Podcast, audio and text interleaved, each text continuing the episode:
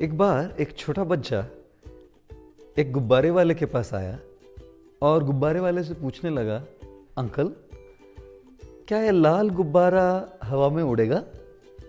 गुब्बारे वाले ने कहा, ज़रूर उड़ेगा बेटे। आप तो जानते हैं कि बच्चे कैसे होते हैं। कहते हैं ना, बच्चे मन के सच्चे। ऐसा ऐसा सवाल पूछ देते हैं। एक बार एक छोटी बच्ची, पाँच साल की बच्ची एक दुकानदार के पास आई और कहने लगी, अंकल मैं कैसी लग रही हूँ? दुकानदार ने कहा, बड़ी प्यारी लग रही हूँ बिटिया। तो बच्ची ने कहा तो मैं बड़ी हो जाऊँगी तो आप, आपके बेटे से मेरी शादी करेंगे?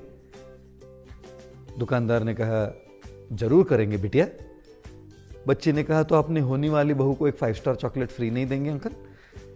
बच्चे हैं।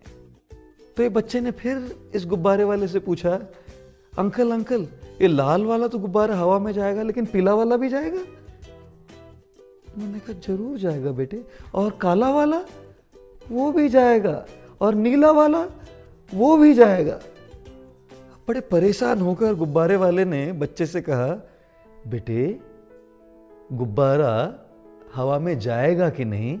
ये उसके रंग पर निर्भर नहीं होता। ये तो उसमें भरे हुए हवा पर, गैस पर निर्भर होता है।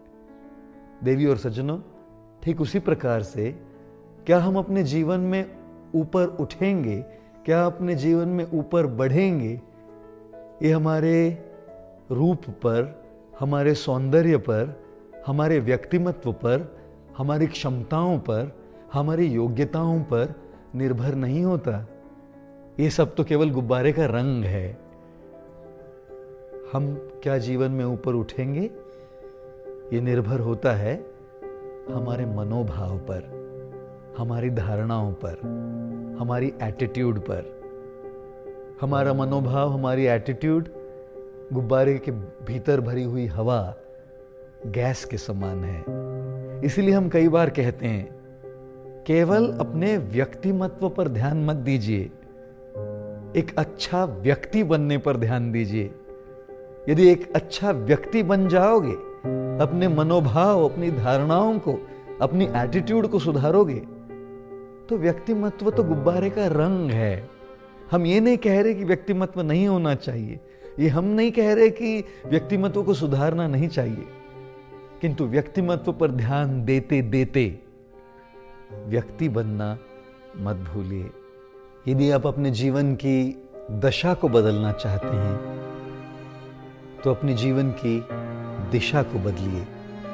अध्यात्म का मार्ग वो मार्ग है, जो हमें जीवन की ऐसी दिशा दिखलाए कि हमारा जीवन वास्तव में परिवर्तित हो जाए। धन्यवाद।